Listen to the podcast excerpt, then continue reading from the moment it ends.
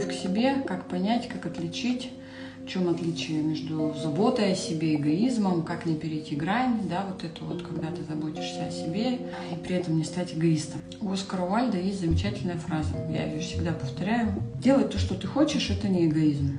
Эгоизм — это когда другие должны делать то, что ты хочешь.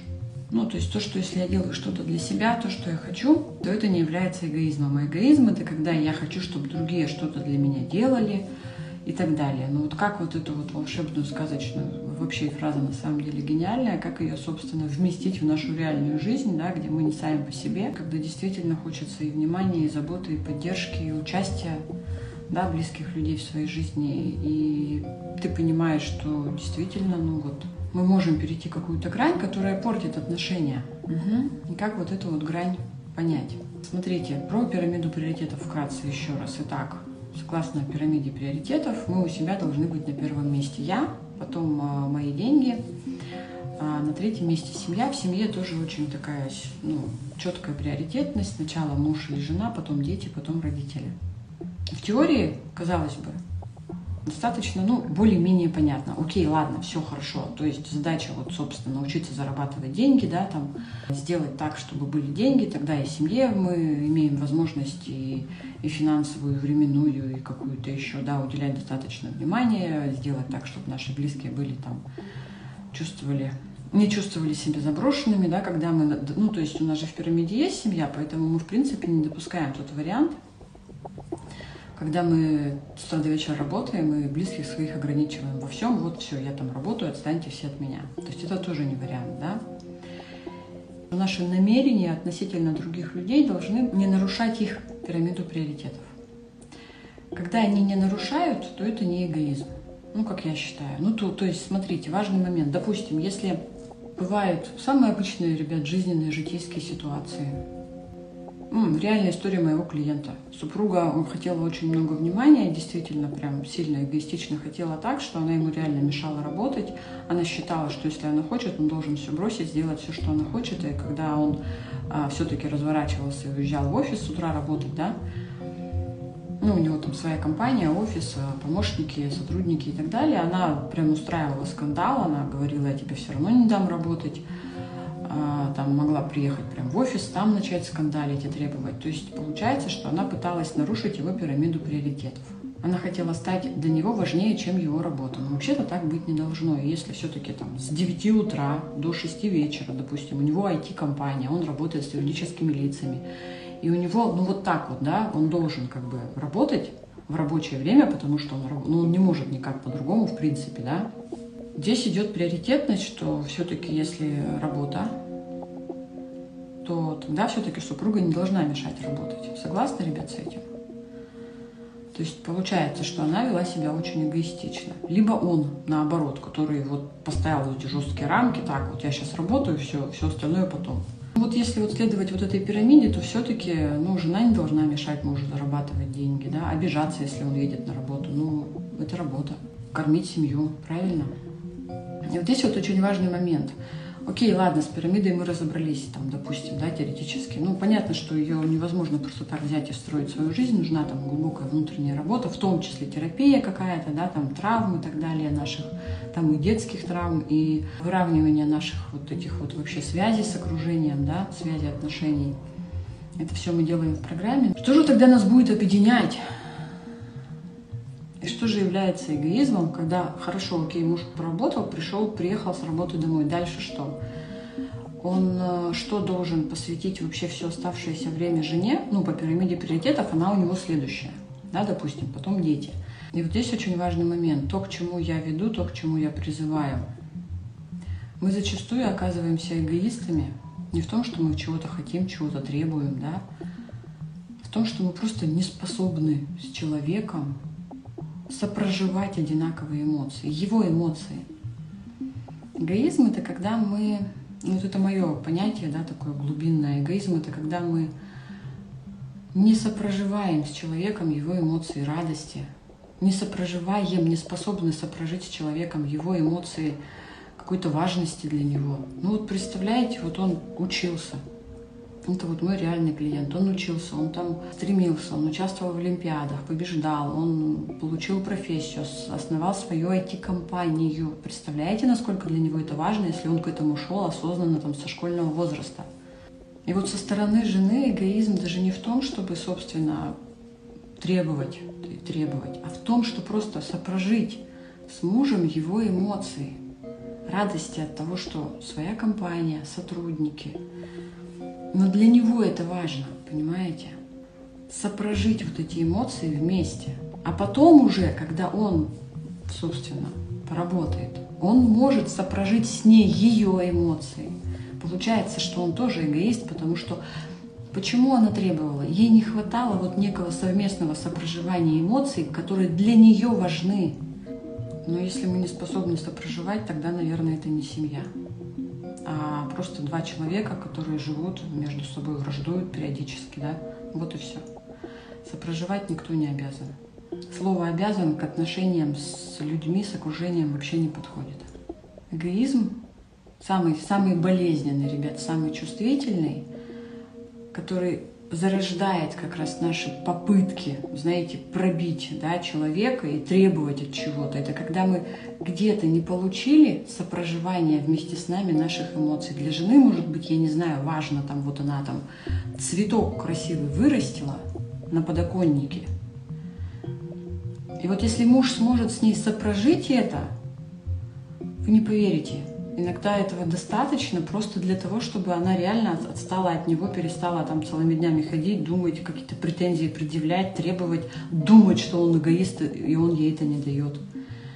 На самом деле, ребят, все сильно проще, чем мы думаем. У нас могут быть огромные претензии друг к другу, к нам, от других людей, у нас к другим людям, да?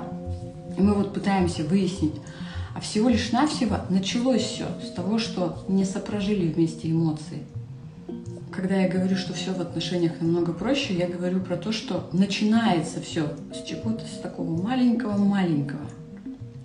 Например, когда дело касается мужчины, то очень важно его качество – обязательность. То есть если мужчина сказал, то он сделал, если он не смог, он позвонил, предупредил, извинился – и так далее. Если он сказал, но не сделал, сказал, но не сделал, сказал, но не сделал, опоздал, не предупредил, забыл и так далее, разборки потом начинаются по любому поводу.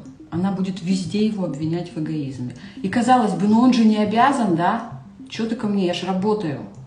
А началось все с того, что всего лишь навсего ты не смог приехать вовремя, а она готовилась, ждала, собиралась, например, да, еще что-то.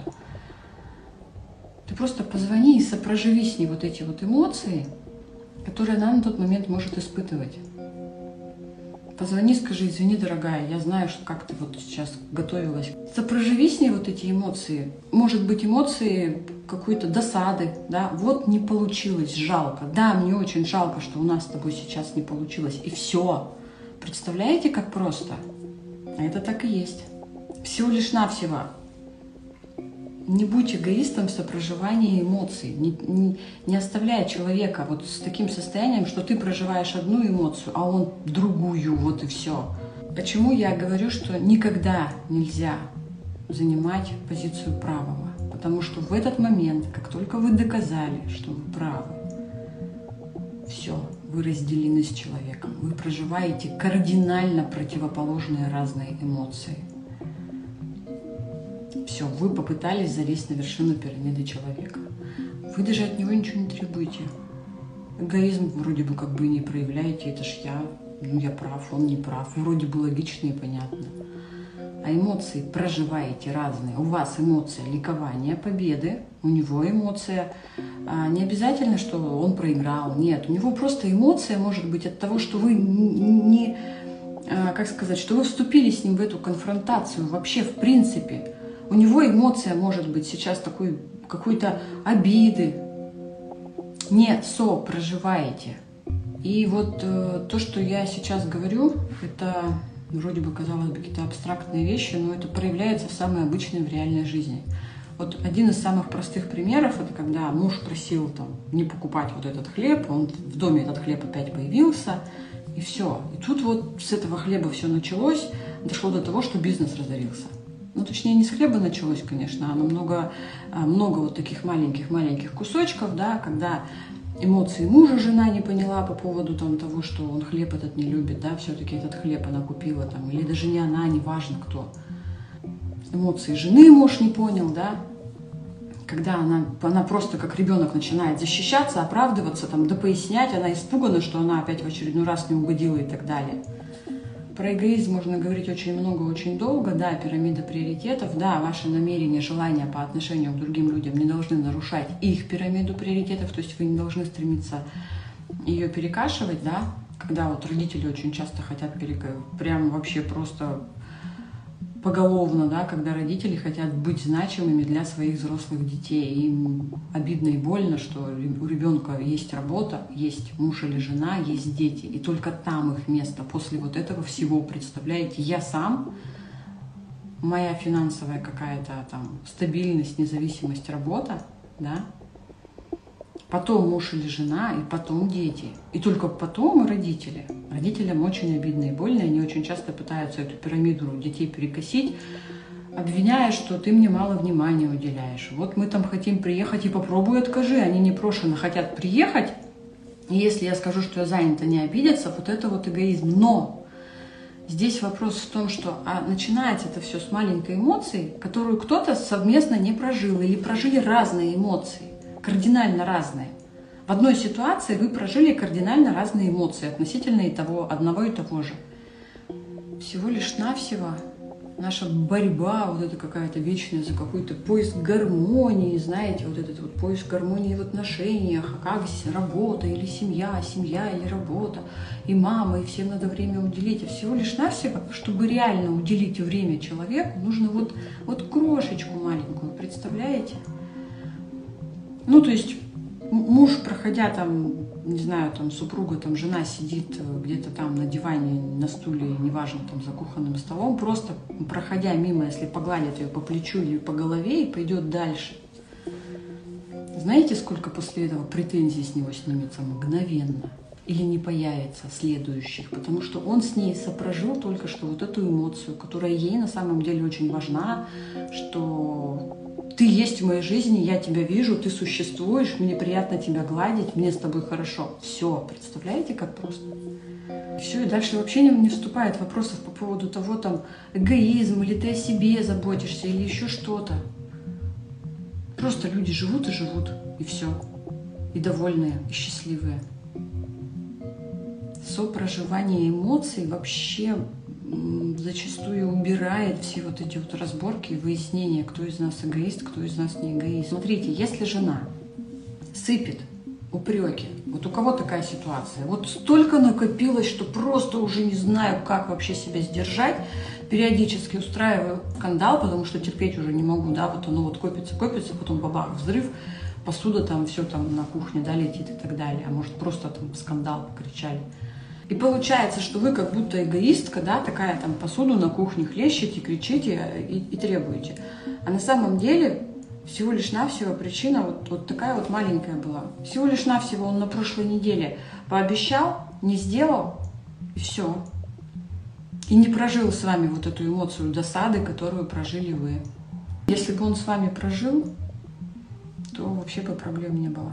Как не перейти вот эту грань и где понять? Да, как понять? Всего лишь навсего смотрите, что я, мое, мое какое предложение. Ну вот все-таки уделяйте внимание своим близким, осознанно, знаете, вот прям осознанно. Мелочь.